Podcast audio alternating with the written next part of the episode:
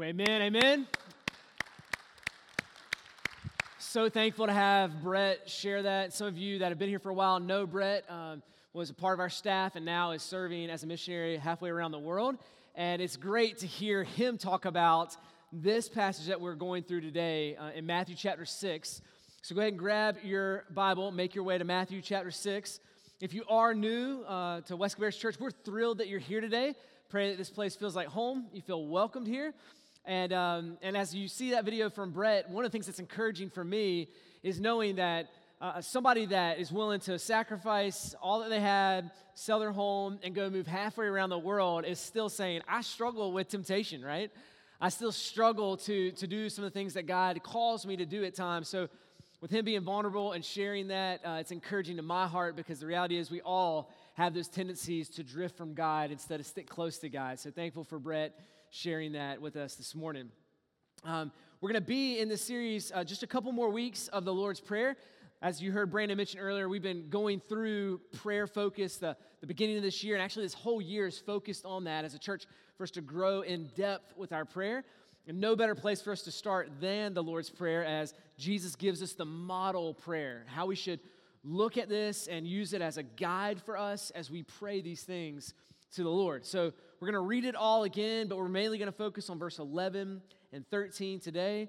Um, but before we unpack this passage this morning and before we talk about this prayer, let's go to the Lord in prayer. Pray with me. Father in heaven, you are the great God, and there's none like you. No one is as good as you. So we come before you humbly today, asking that you would provide for us all that we need, that you would guide us to where you desire for us to be. Lord, and at, at this time, we, we come before you with all of our stuff from this past week and even the things that we see on the horizon for this coming week. And Lord, I ask that you would remove distractions from us, that you would eliminate from our lives those things that so easily entangle us, and that you would help us to see you once again. Would you be so kind to teach us your word? You would encourage us, comfort us, challenge us, change us, that we would be more like you. Now, let me invite you to pray something similar that God would speak to you, encourage you, and change you this morning through His word. Pray right now.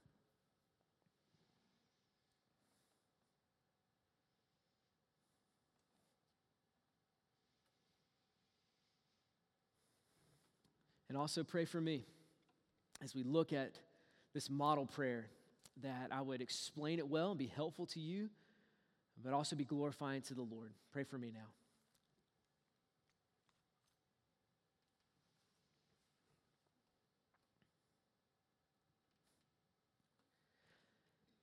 Lord, help us today to know, and to understand, and to pursue you so that we might find life and life everlasting.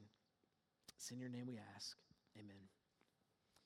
All right, Matthew chapter 6, uh, starting in verse 9. Jesus says, Pray then like this Our Father in heaven, hallowed be your name. Your kingdom come and your will be done on earth as it is in heaven. Give us this day our daily bread. Forgive us our debts as we have also forgiven our debtors. And lead us not into temptation, but deliver us from evil. This is the word of God. As we spent a few weeks unpacking this and studying this, one of the things that I have found fascinating is yes, this is a model prayer for us to, to look at and to glean how we should shape our prayer life. But what I'm finding out is, as I spend more time in this, Jesus is teaching. This whole section is the Sermon on the Mount as Jesus is proclaiming all these truths that we need to understand and grasp. And what's fascinating to me as, as I'm reading this, yes, I'm thinking about my prayer life, but there is so much rich theology that's in this passage. So much rich theology for us to grasp. Even this last week, I'm clearly seeing the Trinity through this passage. You see, Jesus praying to the Father Father, provide for us all of our temporary needs. There's the Father. And then we see in verse 12, what we read today, that our sins are forgiven. They're forgiven through Jesus Christ as He has paid our debt on the cross.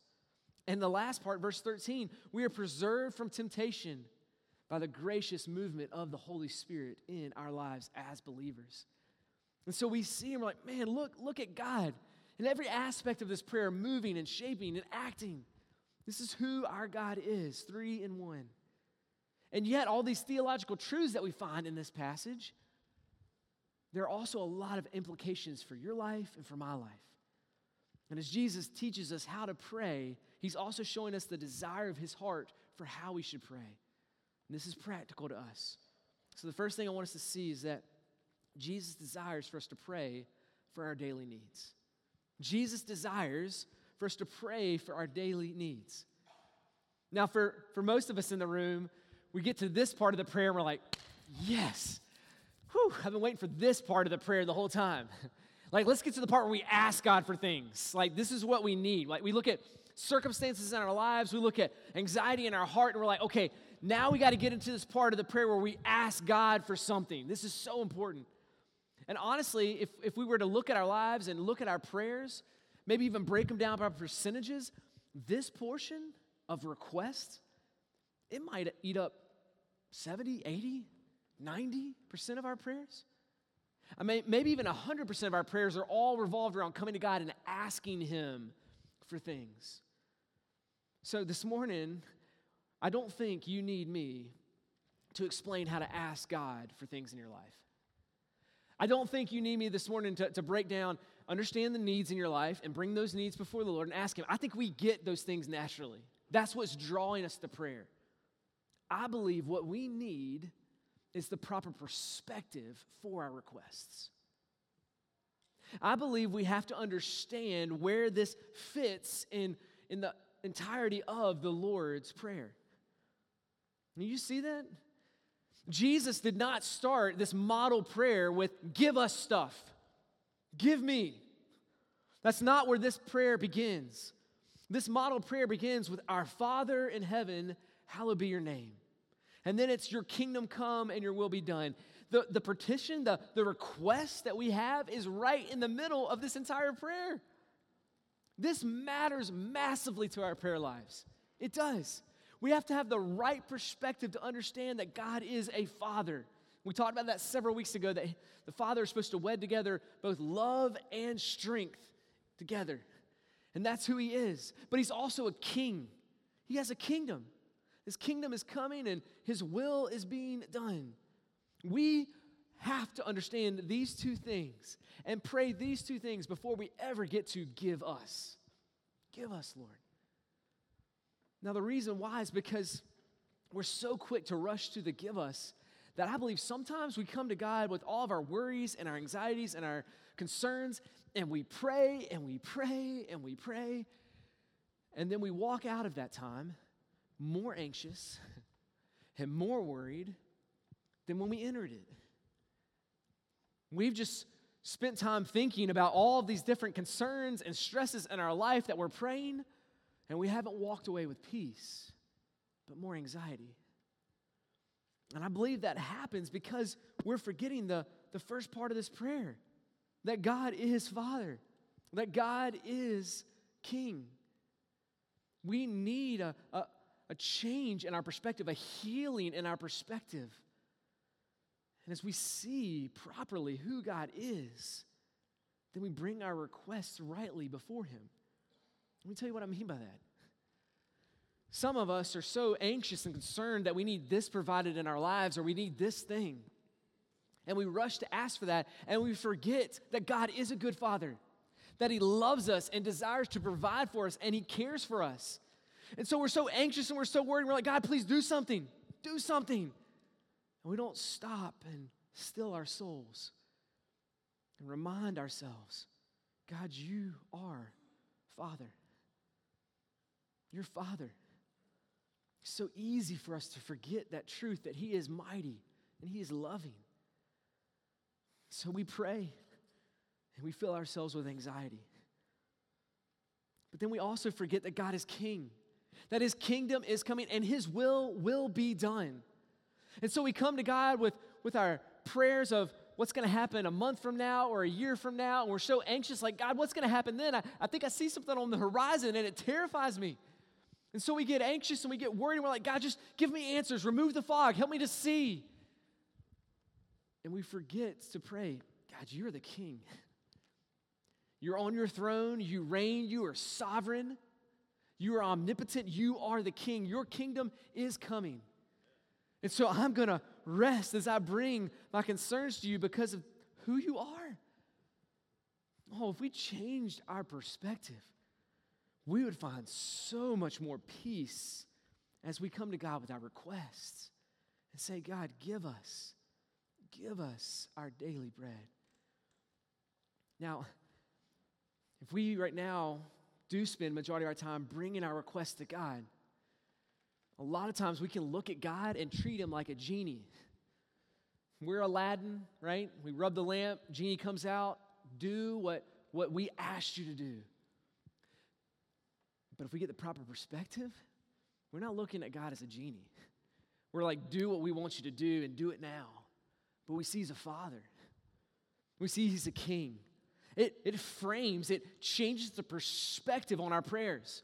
If you want to know if your, your prayers are off kiltered, if your per- perspective is broken in your prayers, then look at how you respond when God says no to your prayer requests.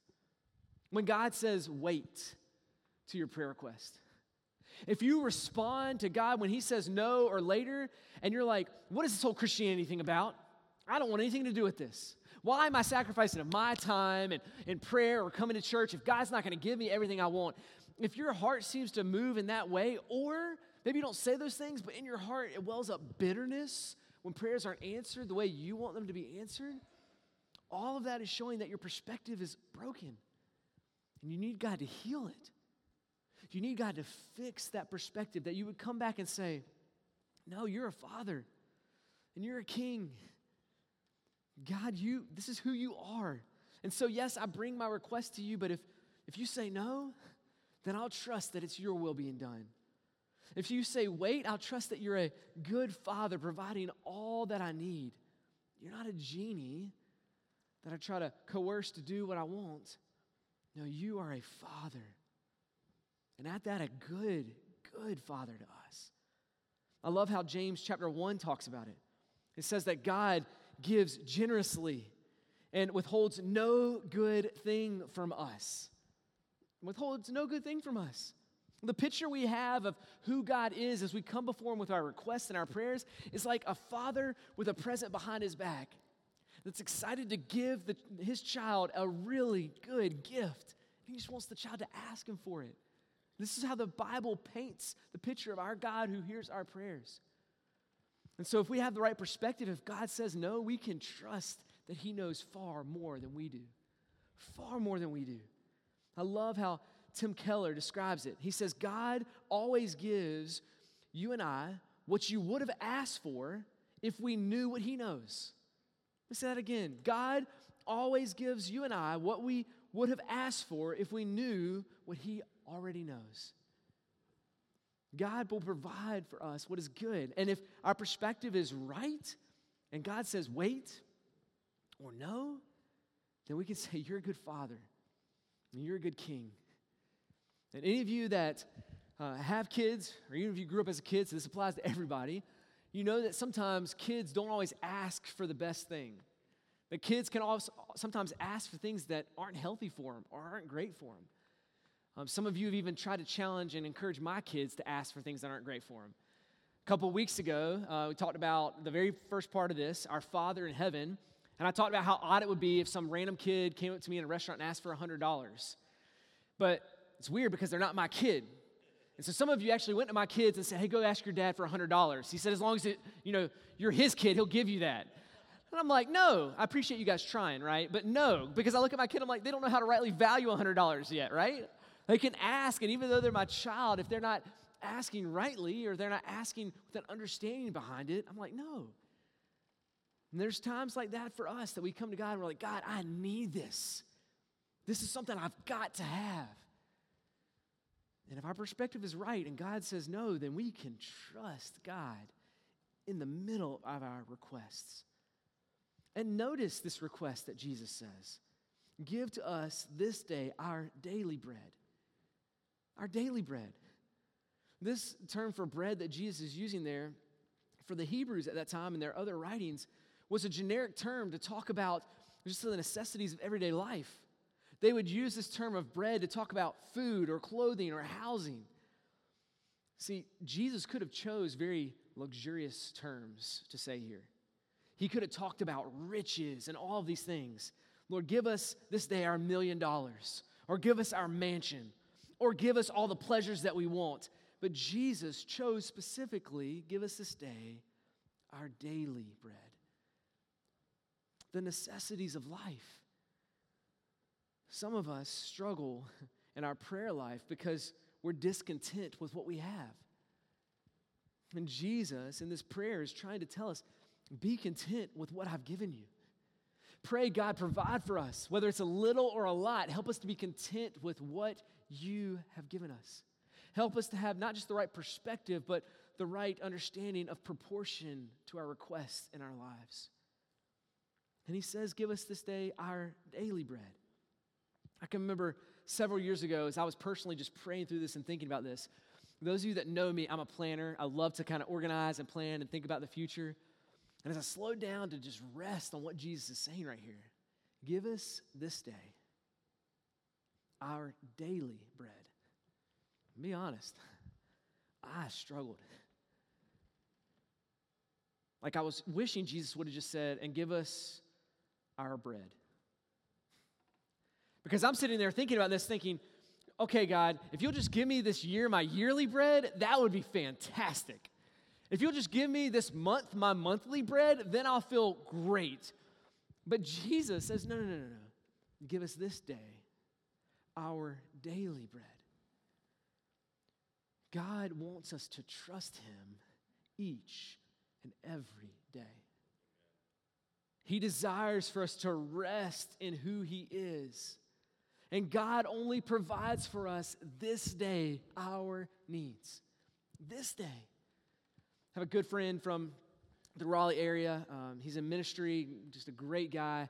He's raised three kids that, that love the Lord and follow him, follow the Lord well. And it was interesting because one day on a Saturday morning, he's getting up early and he's going out to work in his yard. And his next door neighbor, uh, they just had a newborn, and so they're having a lot of lack of sleep. They're tired all the time, and he's just exhausted. And so uh, his next door neighbor comes out of his house to throw something in the trash. Uh, it was actually the uh, those of you that have kids know the, the centipede snake from the diaper genie, you know, just filled with diapers. Some of y'all know what I'm talking about. He's pulling it out and he's going to throw it in the trash can, and his you know, bags under his eyes, and he's exhausted and he's tired. And he looks over at my friend Brian and he's like, How in the world did you make it? like, how in the world did you make it? How did you get through three kids? I'm so exhausted. I'm so tired. And my buddy Brian responds and says, Hey, God only gives you enough grace for today. He doesn't give you tomorrow's grace today. He doesn't give you next year's grace today. He gives you enough grace and strength for today. For today. It's the same for us. That God provides for us what we need this day. And this isn't new. This, this prayer that Jesus prayed and this longing for, for, for us to trust in God, this isn't a new thing. If you go all the way back to the Old Testament, the book of Exodus, remember when God rescues his people from Egypt and they go out into the desert and they're hungry and they're thirsty and like, God, you got to provide for us. And God rains down manna from heaven, which they say is like really sweet. That's how it's described. It's like Krispy Kreme donuts falling from heaven. God provides it every day for them. And it's fascinating. God tells them, hey, only gather, gather up enough manna, enough food for today. And I'll provide it tomorrow. I'll provide it the day after that. You're just going to have to trust me that I'll provide for you this day your daily bread. And if you go and you read in Exodus, it's fascinating because the people struggle to do that, just like you and I would struggle to do that. The people start storing up manna to try to bring it into the next day. And it says that God caused it to rot and to stink. Why? So that his people would trust that God is going to provide for them each and every day. And the only way that we're going to rest on God's provision is to understand the right perspective that he's a good father and that he's a king that owns all things.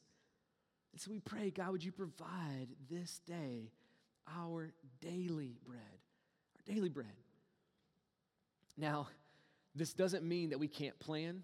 This doesn't mean that we don't have retirement. This doesn't mean any of those things. Because if you read in other passages of the Bible, it tells us it's wise to plan and it's wise to prepare and it's wise to say, save. But what it is telling us is don't trust in your saved provisions. Don't trust in your plans over the Lord's plans and the Lord's way. This is a call for us to say, God, provide for us this day, this day our daily bread, and help us to trust in you. So, two points of application. Very simple, but very practical. First, let us pray for God to give us all we need. Let us pray for God to give us all we need.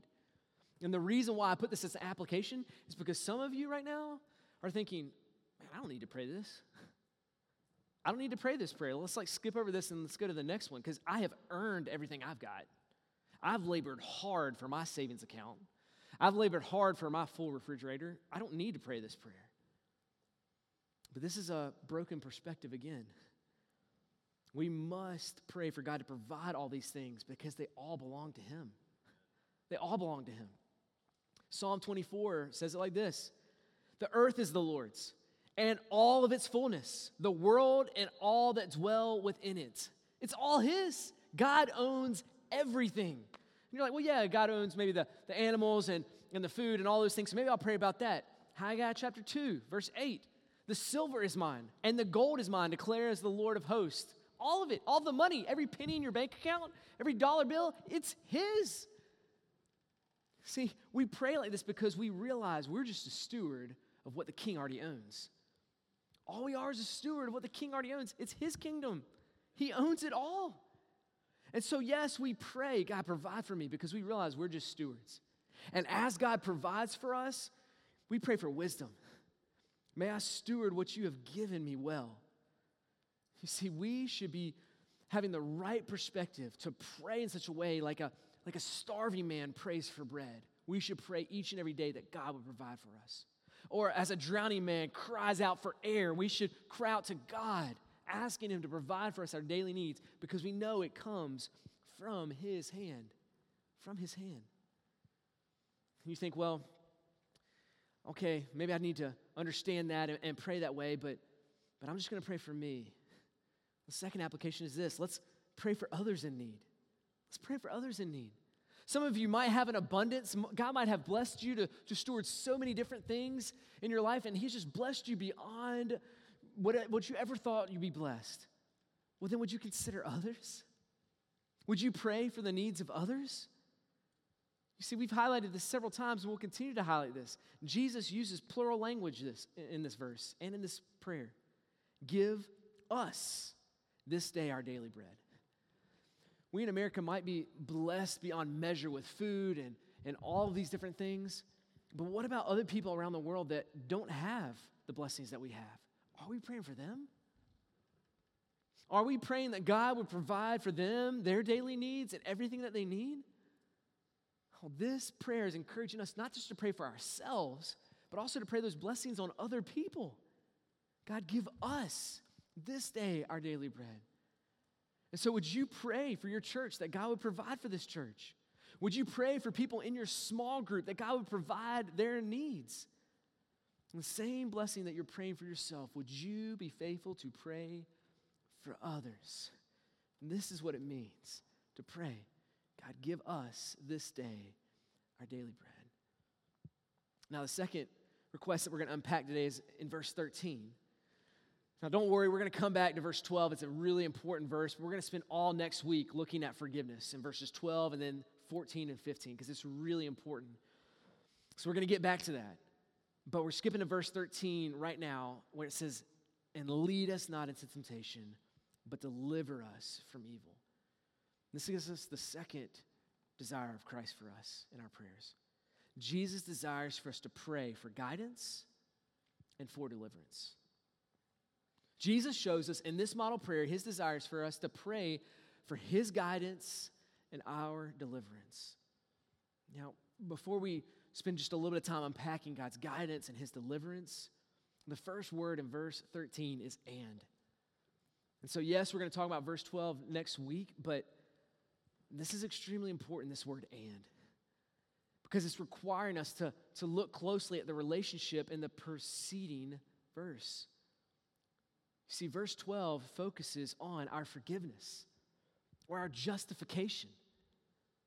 That God would forgive us of our sins. While verse 13 has to do with our practical sanctification, how we look more and more like Christ as we faithfully follow him. And these two blessings that God gives us, our justification and our sanctification, can't be separated from each other. You see, we can't rightly pray and desire for God to forgive us of our sins unless we sincerely long for the grace to abstain from that sin in the future. And so, yes, we pray, God, would you forgive us of our sins? Would you forgive us of our sins? And then, as you forgive us, then we pray that you would not lead us into temptation, but that you would deliver us from evil. You see, this is key. Prayer is key for the battle that's in front of us. We're in a spiritual warfare. We're in a spiritual warfare. If you don't think that there's an enemy out there that desires to steal and to kill and destroy your life, then you are in trouble. You're in trouble. There is a real enemy that desires to lead you away from the life and the joy that you're longing for. And so Jesus says, pray. Pray that God would guide you, that He would lead you, not into temptation, but into what is right and holy and just, into what is life. So we pray. We pray.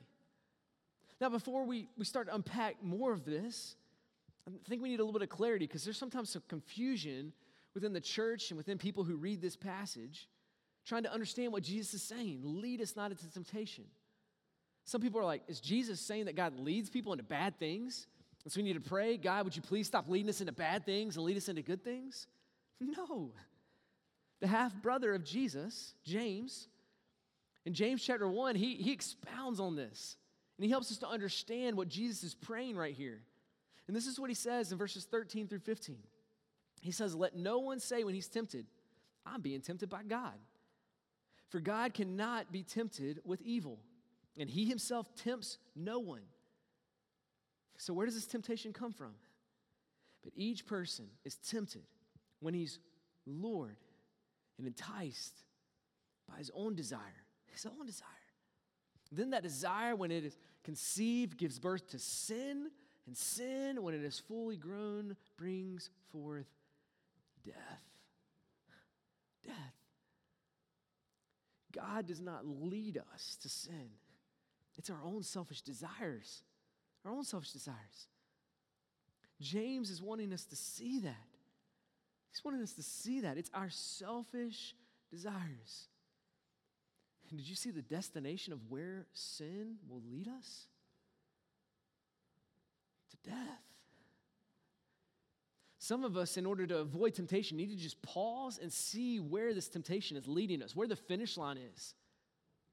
And James is telling us it leads to death. It doesn't lead to life. It doesn't lead to joy. It doesn't lead to your satisfaction. But that's what temptation is it's an allurement. Sin always promises more than it can ever pay us. And it costs you more than you will ever think. And it keeps you there longer than you ever desired to stay. That's what sin does. Sin is never going to tell you what it's going to cost you as you commit that sin. James is trying to get us to see that. It leads us to death. It leads us to loneliness. It leads us to isolation. It leads us to wickedness and sin. But wisdom would look at it and listen to God's word and trace it downstream to see where it leads us. And it takes us to death. May we not be confused at what Jesus is praying here.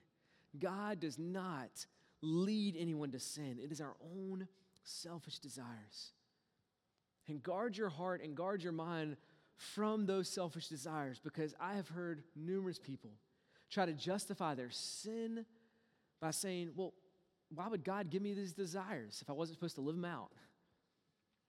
Why would God place these desires in my heart if I wasn't supposed to do them and act in these ways? Like, I really want to do this. I really want to act in this.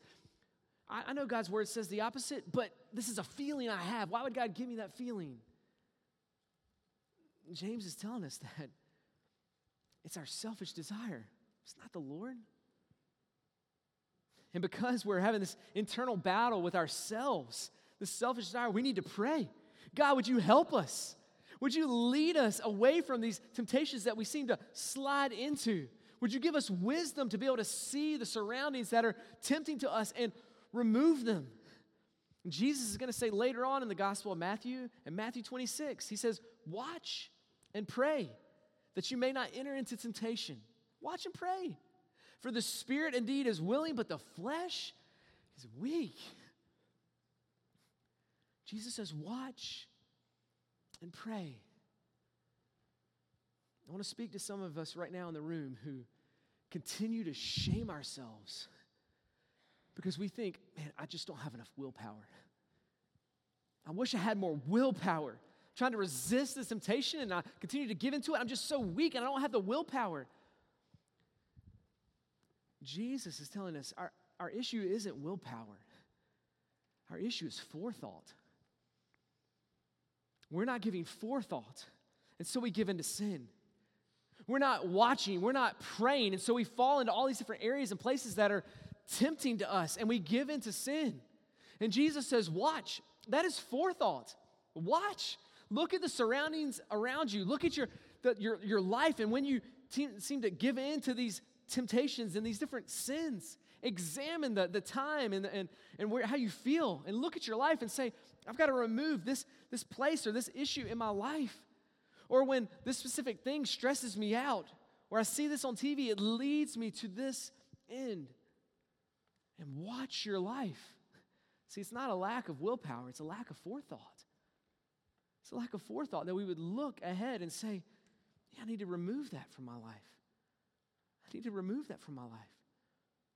It's interesting. Uh, there's a book written by an author named James Clear. He's not a believer, as far as I know. And the book is called Atomic Habits. And in there, he tells people you got habits you want to break, you got things going on in your life. You need to be aware of your environments because environments, things around you, kickstart cravings. And those different cravings will lead to ends that maybe you don't want to go to. And he talks about this within his book. And what's fascinating is he highlights that people in marketing already know this. They've already studied this, they've already researched that if they can get something in your vision, if they can get something in your daily life, then, then you're more likely to buy it. And so, Coca Cola, I found this out, this is fascinating 45% of Coca Cola's purchases come from end caps. What I mean by end caps is as you're going to check out at the grocery store, Coke products all beside you. As you walk down the aisles at the end of the aisle, they, they Coke buys up all of those things because they know if they can just get you to look, then that craving will get kickstarted and you'll buy that and put that in to your shopping cart. 45%, 45% of their sales come from that. What's fascinating is one hospital heard about this and they tried to kind of counteract it, so they removed um, all their sodas and wanted people to drink healthier. And so they just put water there at the end caps. And without any marketing, without any promotion, they saw their water sales go up 25% just because it was in view. See, they are giving forethought and they're seeing fruit from that. We, we need to give forethought to our life to say, God, you're calling me this way. I'm going to pray. I'm going to give the forethought of prayer that you wouldn't lead me down that road. And then I'm going to examine my life and remove these things from my life and add these things in my life so that I can faithfully follow you. Some of us hear that prayer, lead us not into temptation. And maybe you've even zoned out over the last couple minutes as I've been talking about it. Because you're thinking, well, this prayer is for other people. yeah, this prayer is for this person. I know they have like s- extreme tendencies to sin. and they have extreme addiction. So, like, they need this portion of the prayer. I'm good. I don't got, I've got this. I'll pray other parts of this prayer, but I don't need to pray this because I've got this. Like I read my Bible, like I go to small group. I don't need to, I don't need to pray a prayer like this, lead us not into temptation, because I've got this. Well, there's a, another guy um, that said something very similar. His name was Peter, and he was one of the disciples of Christ. And Jesus says, Hey, you're going to be tempted, Peter. And Peter's response to Jesus was, Jesus, I got this. I got this. Look at these other disciples. They're weak, they're frail. They ain't got this. I've got this. Why don't you just pass your prayers along to them because I'm good? And G, then Peter, that very night, is tempted and fails three times. And yet he was the one that said, I've got this. Be careful. Be careful. Every single one of us, every single one of us can be tempted and given to that temptation. Every one of us. If you could rewind time and talk to Ryan 10 years ago or seven years ago, and you said, Hey, Ryan, give me a list of your top five or top 10 pastors or theologians or seminary professors that you think are going to impact the kingdom in amazing ways over the next five to 10 years. The ones you're going to be like, God's going to use them because of their charisma, because of their platform, because of their personality, all these things. You're going to use them because their passion for the gospel, the passion of Christ. Give me the list of these people.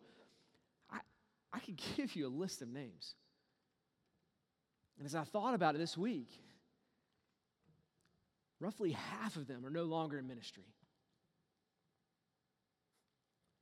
Roughly half of these men a, a, decade ago or five years ago that I would have said, God is going to use this person to do amazing things for his kingdom. They're no longer in ministry because they've given into temptation and they've disqualified themselves. It's sad. So do not think, I don't need this prayer. This prayer is for everybody else but me. No, realize, realize your tendency to give in to temptation. You might not even realize that temptation is crouching at your door right now. Oh, that you would pray, Lord, yes, I'm going to watch my life, but please don't lead me into temptation. Guide me to life and holiness and truth.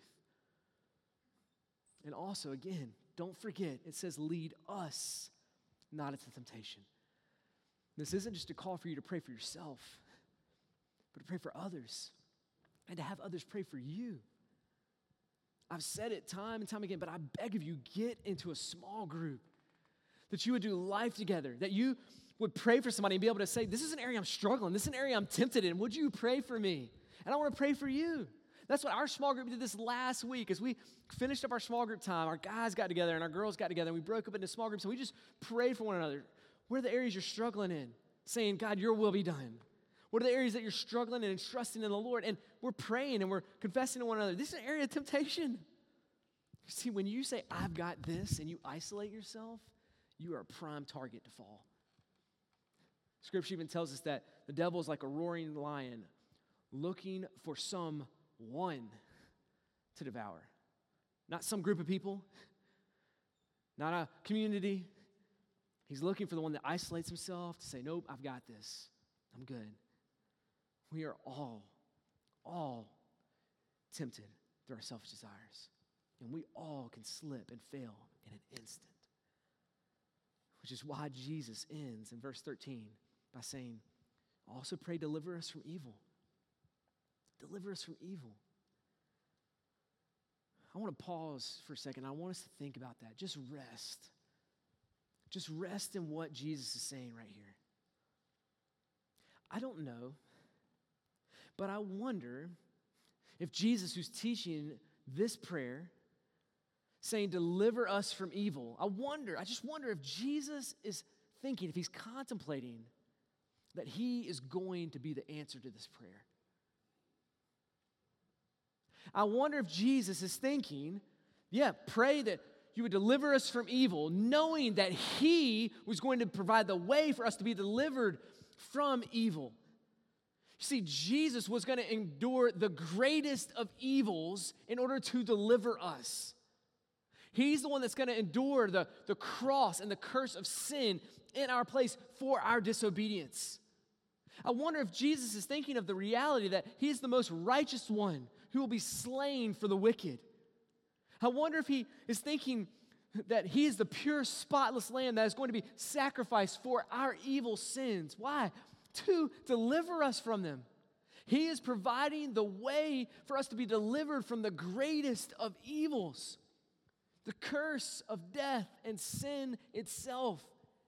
And the way that he's going to be an answer to that prayer is he's going to live the perfect life and die the perfect death in our place. And not just die, but defeat the curse of death by raising from the dead.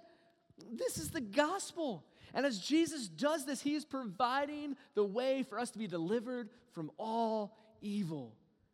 He has provided for us the gift of forgiveness through the resources of repentance and confession. All that we would say, God, forgive us of our sins, and then lead us not into temptation, and we will find forgiveness and deliverance from evil. Through the cross and the resurrection, He has provided for us the Spirit that lives in us to keep us from temptation and evil. Jesus has provided and preserved the word that we have in front of us that we can hide in our heart, that we would not sin against God. This is what Jesus is telling us to pray, and right in front of them is the answer to that prayer. Christ is the way that we are delivered from evil. So listen to me. I don't know what pit of sin you might be in, or the struggle to get out of this addiction or this wickedness or this evil that you know is in your heart in your life. I don't know how dark you might think that place is, but you need to hear today that God's hand can reach to the darkest of places, to the deepest of places to bring us to salvation, to save us, to deliver us from evil. The book of Isaiah in chapter 59 says this Surely the arm of the Lord is not too short to save what he's saying is there's, there's no place that you can run or hide. There's no sin that takes you too far from God that his hand can't reach into. God is not a Tyrannosaurus Rex with short arms that can only save people that are really good, right? No, he has a long arm that reaches to the deepest, darkest places, to the depths of our evil, and he delivers us.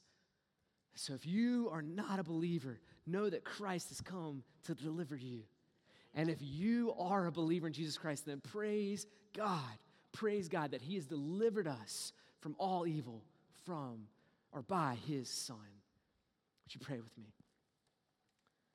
Lord, we humbly pray and ask that you would provide for us all that we need.